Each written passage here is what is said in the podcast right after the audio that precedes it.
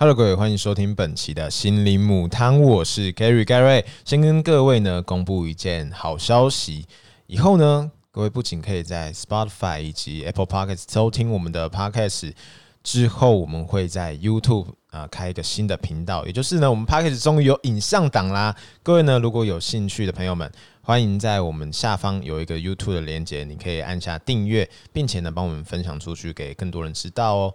而且呢，我们以后会在每周五的时候定期做 Podcast 的更新。那影像档呢，因为我们是决定说影像档要上字幕啦，就是让各位能够除了收听以外，然后还可以呃让你们有一个类似读稿机的。呃，内容就是让你看的比较清楚一点，所以呢，我们呃上字幕要花大概一天的时间。以后呢，星期五会做更新，那星期六呢，我们的 YouTube 才会做呃影片的上传哦，还请各位多多包涵。那废话不多说，我们马上进入今天的主题：职业选手以及实况组的现实面。好了，那首先呢，为了保护我自身的安全，我们要先有一个免责声明。以下呢讲的内容全部都是 Gary 自己呃。突然梦到的，好不好？梦里面有人这样跟我讲，对，全部都是我梦到的。那我们首先呢，先跟大家聊聊职业选手一天的行程。你们可能想说啊，职业选手不外乎就是啊，打打游戏，打打游戏，归刚刚怕点东哈。那确实是这样子。但是当你今天打电动、打游戏变成一个职业的时候，那其实内心的心境会完全不一样。你就想哦，呃，我梦到的啦，梦里面的人跟我讲的，一个职业选手，他今天的行程就是十二点一醒来就准备去参加团练。他们可能先吃个小东西，然后就去参加团练了。一天团练的行程呢，大概是八个小时，就是你从中午开始练练练练到晚上，可能可以去呃休息时间，可能去吃个东西，吃完东西又回来，然后就继续团练，一直团练到晚上。晚上之后呢，又有什么？你团练完一定要检讨嘛，你要呃。团队检讨说：“哦，这今天可能哪些地方呃打的不好，出什么问题，战术上面执行的不够完全，都是你必须去做呃检讨的动作。然后，所以呢，你光是检讨的时间也要花个三到四个小时。检讨完之后，你要干嘛？你要自主训练。对选手呢，因为有竞争的压力，你今天不可能说哦，今天工作呃排的时间打完了，然后就结束了，因为你想要往前嘛，你。你是有比赛的，呃，你是有比赛的压力的，所以你就一定想说，我到底要怎么样做的更好？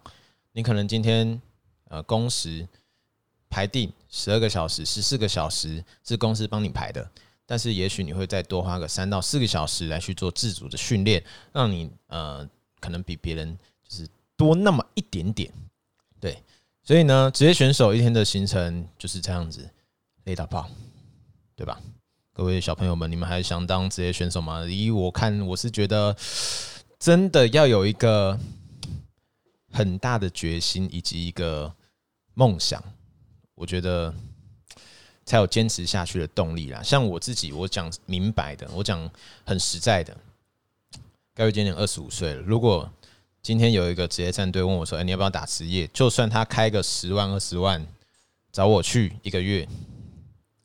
我绝对也不会去，因为太累了。就是现实社会，出社会之后就会，你就会变得很现实嘛。那所以，我我觉得啦，很多人在打比赛的时候，那些聊天室在那里嘴说什么啊，打的好烂啊，什么职业选手到底在打什么啊？哥，我都觉得蛮替他们心疼的啦。毕竟他们讲真的，没有一个选手想输比赛，好不好？那我希望各位可以给他们更多的。正能量啦，就是我有时候看到人们，就是也许他有时候真的啊打的不好，失误了，我都觉得说啊，干嘛把人家喷成这样的？他真的是在我心里面就是很努力一个，你看人家从香港过来，然后啊，甚至还不能回 还不能回香港，因为疫情的关系，然后努力成那样子，结果因为他今天出个失误了，哇，就被人家喷，然后赢的时候好像也不会得到。太多的，嗯，要怎么讲？就是我觉得那个心理非常非常的不平衡，他们的压力也是非常大，甚至出现说有些职业选手不敢去看比赛的聊天室，甚至是留言。对，那再来呢，就聊聊实况组。实况组的一天其实就是很简单嘛，不外乎我们就是开开实况。那开实况有什么压力呢？第一个，哎，也不是大家想的那么简单，也不是说哎在在那里打打电动就好，因为你要做效果嘛。现在说哦，一个一进来，一个二进来，一个一进来，二进来，你知道吗？你如果今天开实况要保持那四个小时，就是我们假设一天开实况大概四个小时好了，四个小时你都要在那里哦，一个一进来，一个二进来，然后什么哦，这里怎么样怎样怎样，累到爆，好不好？真的是累到爆，精神压力是非常非常的大的，就很像是你今天站在台上，然后比赛。比了连续比一个四个小时的那种感觉，对，所以其实我觉得职业选手跟实况组的压力吗？讲实在一点，因为我没有当过职业选手，但我觉得光是实况组，我自己都快觉得说有点难难坚持住了。所以职业选手，我相我我觉得啦，相比较来说，应该是更怎么讲？心理素质要更好一点，我个人这么认为。好，那再来呢，就跟大家聊聊，应该是各位观众最想听的薪水啊。我先说，也是我梦到的。好，梦里面又有人跟我讲，不知道为什么讲的这么详细。好，职业选手薪水呢，就我梦到的，哇，听说当年某战队开了最低薪资给职业选手。对，就是两万多块，啊，非常非常的夸张，好不好？我梦到的，我梦到的，不要来抄我。然后呢，实况组的薪水大概会在哪里呢？其实实况组比较不一定，因为你就想嘛，今天你实况组刚起来，其实基本上实况组都是以自营为主啊，就是刚起步的时候。然后呢，一开始你只能靠 YouTube 的影片赚钱，那收益其实非常非常的低。像我刚开始做的时候，一个月也才赚三四千块台币，台币就是你会觉得说哇，我倒不如去呃什么饮料店打工，还赚的比较多，所以那时候真的是怀疑人生了。所以一开始其实都是蛮难做的，失控这个部分。不过当你一开呃起步之后，有一些可能合作的平台，直播平台会来找你做合作，要求你去做直播，呃起薪其实就是蛮漂亮的，可能会到。嗯，五万呐到十万这种 range，那你可能再往高阶一点，基本上一个月二十万、三十万都是非常容易可以达成，就是一个一个合约而一个合约。对，那职业选手的话，我梦到的 好不好？最高薪也大概就是可能十万左右。对，十万出左右，目前我听到的啦，台湾区台湾的职业选手，所以相比较下来，怎么讲嘞？职业选手的心理压力又大，然后做的事情又多，专业度更深。可是呢，在台湾好像当个职业选手，你薪水并不会，嗯，拿的比别人还要多。然后这时候可能大家就会想了。都是政府的问题 啊！台湾政府就是没有在呃关心这一块嘛，对不对？其实呢，就我目前观察下来，嗯啊，对，真的是没有在关心这一块。就是呃，台湾真的是对我们政府以为我要帮你讲话，其实但其实没有，就是真的没有在关心这块啊。希望各位还可以，嗯，要怎么讲，多多。来去赞助电竞圈吧，因为我觉得台湾这一块目前真的是完全没有做起来，跟当初讲的好像不太一样，好不好？然后这时候呢，就可能又或者说啊，难怪我们流失一大堆人，就是可能去大陆啊、去泰国、越南啊打职业联赛啊，甚至是有些教练都流失了。但我必须说，这也是没办法的，毕竟你就想嘛。今天为什么你要出国去？因为语言又不通，对不对？人生地不熟，也还要离乡背景，为什么你要去呢？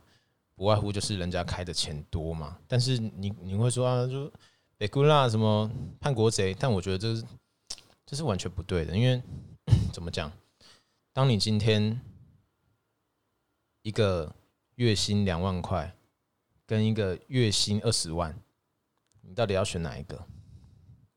很明显嘛，如果是我，我直接二十万我就去了，对不对？如果今天只有两万跟二十万的选择，一定是选二十万嘛。这个就是很现实面，好吧？今天是要跟大家讲现实面，并不是要跟你们说什么，呃呃，继续加油啊，你坚持住啊，什么领个两万，然后呃呃为国争光，我觉得那其实都是太梦想、太不切实际了，因为现实确实就是这样子。所以我们真的啦，讲真的，台湾保不住太多人才在电竞圈的这一块。你可以看到很多厉害的选手，基本上都已经出国深造去了。OK，那再来就是我们的，这一其实也跟我们的流量有关系啦，因为毕竟你就看直播就知道嘛，GCS 赛区直播的比赛人，呃，比赛的直播人数最高多少？可能有时候一万就要偷笑了，对吧？可是你去看看别的国家的，哇，比如说王者荣耀好了，哇，十几万人同时观看，甚至冠军赛的时候上百万，非常夸张。光是那个流量，哇，广告商随便投下去削爆，好不好？选手削爆，然后广告商也是这样，等于是一个双赢的合作。那更不用说。可不可以去网络上查查那个数据？王者荣耀的比赛奖金跟传说对决的比赛奖金，好不好？我现在有个数据，我来看一下。OK，根据网络上统计的，二零二零年，呃，不是二零二零年，就是例行的这个王者荣耀世界赛冠军可得的奖金一千三百四十四万人民币。对，一千三百四十四万人民币，不是台币哦，折合台币大概就是差不多四千五千多万，夸张到爆。然后还有他们的职业联赛，就是职业联赛的冠军可以得到五百、三百到五百万不等的这个，就一每年都不太一样，可能三百到五百万的人民币，也就是一千多万到两千多万。然后大家再看看我们台湾区的比赛冠军。打的要死要活，一百两百万，对吧？你会待在哪里？不好说。这个是对啦，他们的奖金多，流量多，当然啦，人口多的地方竞争也高了，所以也不得不说，他们那里的压力肯定是更大的。你就想，今天如果选手有一千万个人挑一个，跟十亿个人挑一个，对吧？那基本上你就是。你必须待在天花板，你才可以当职业选手。所以，王者荣耀的选手压力相比较来讲，一定是更大的，而且他们的汰换率也一定也是很快的。OK，那我们最后呢，来聊聊台湾游戏圈的呃现在以及未来发展好了。台湾游戏产业为什么跟不管是欧美、韩国、大陆别的国家差了这么多，甚至是一些比我们晚发展的，甚至是越南、泰国？还是有着些许的差距，我觉得其实跟文化差异有着非常大的关系啊。普遍家庭对于这块行业的认知，我觉得并不是非常的完全。我举一个我自己的例子好了，当初我记得我那时候十万就是 YT 十万订阅的时候啊，对我前面都没有一直没有跟我家人讲说我在做这一块。然后一直到十万订阅的时候，我终于鼓起勇气了，跟家人讲说：“哎妈，看我 YT 有十万订阅，然后我是打游戏的这样子。”然后，然后我妈就问我说：“哎，嘿，到底谁在冲啥？鬼刚刚怕点东西，谁在冲啥？”因为那时候我还是一个大学生，然后我花了非常非常多的时间跟他解释说：“哦妈，这个我是在做什么什么东西的。”然后。这个行业可以让我赚多少钱？然后我这个月赚了多少？对我跟他解释了非常非常久，他终于才大概了解了，嗯，这个行业可能可以赚到多少钱，甚至是一些未来的发展。但是讲真的，普遍老百姓并不会了解，对于这块行业的认知，其实并没有像，除非你家里可能有人就是从事这个行业的。不然基本上对于这块的认知是非常非常的不熟，甚至是根本就不知道。OK，像我这个年代啊，你我这个年代，台湾电竞圈为什么会发展起来？TPA 嘛，对吧？当年 TPA 打英雄联盟突然得了一个世界冠军，然后我才知道说，哦，原来他们有这个是有人在关注这一块，然后慢慢的职业联赛建立起来。不然那时候我们都是什么？整天待在网咖打电动，然后根本就不会想把这一个当成一个呃职业的孩子，当时根本就不会有这种想法。可是，一直到他们得到 TPA 拿到世界冠军之后，哇！所有年轻人一股热血突然投入进去，因为就突然就觉得说，哎，好像这个好像是有商机的，好像是有未来的。可是毕竟我们并没有一个先前之力，所以我们讲真的，并并没有发展的像其他国家来来的这么的完全。电竞产业真的现在只能靠一些民间企业来去做支撑了，来去做赞助的动作，因为你没有金流，基本上你是保不住人的。你没有资源，人为什么人为什么会选择去做你这个行业呢？可能就只能抱着一个梦来去打职业吗？我想这个是不可不啊不可能长久的一件事情啊。对我当然也希望台湾。的电竞圈可以发展成像韩国那样，但是韩国真的是跟台湾差太多了，你知道吗？就是他们一个企业什么 ST，然后什么三星，哇，那个钱多到爆炸，随随便便那个砸个几千万、几亿都不是问题。可是问题就是他们的流量是非常非常高的，然后理所当然，广告商看到当然觉得，哎，你今天给我的报酬是非常好的，我当然就会选择去做投资。那台湾还是总归一句，文化差异真的是太大了。电竞产业并不是一个，也许年轻人年轻人当然会支持，但是我觉得以就是中可能三十三四十岁以上的呃朋友们，可能就完全没有在关心这一块，甚至是没有把这一块当成是一个呃正职。OK。台湾的游戏圈，假如你是职业选手好了，你未来退休之后，可能真的就只能走实况组，甚至是拍拍 YT，甚至是教练，可能就只有自己一个选择。那当然厉害一点的，可能就是出国了，不然没有其他的发展了嘛，没有其他的领域可以让你去做。呃，就是你退休之后的机制基本上是没有的。不过我觉得现在台湾其实有一个好处啦，就是像我们以前没有什么培训的管道。根本就看不到，可是现在有一些什么电竞学校啊、电竞班开始开设，呃，开始培养一些学生族群。那我觉得，然后还有一些企业开始加入进来，我觉得这都是好，这都是好的现象，就是慢慢慢慢的把电竞圈的这个认知开始，嗯，传达给普遍的一些观众，然后一些家庭，让他们能够知道说，哦，新新文化。这个东西是可以赚钱的，让他们有一个嗯比较安心的保障吧。我觉得，毕竟如果我今天是一个可能为人为人之父，好了，我如果我看到一个我自己的孩子，然后突然有一天跟我说：“哎，爸，我我要来来去怕电动，我要去打电竞，我要去台北比赛。”我那时候可能就想说：“啊，戏呀，我是不是生错孩子了？没有开玩笑的。”所以就是。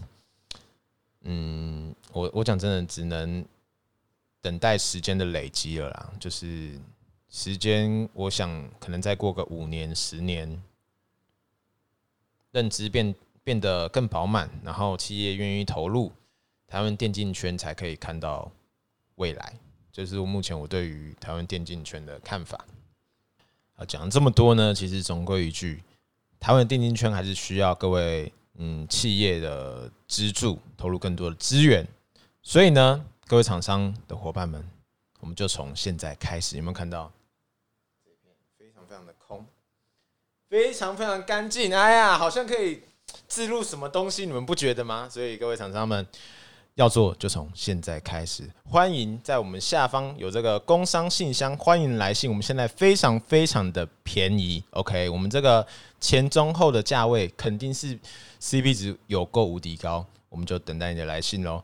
本期影片呢就到此为止啦。最后，如果你喜欢这期 p 开始，欢迎订阅以及分享，记得在下面的留言区留下你宝贵的意见。我们就下期见喽，拜拜。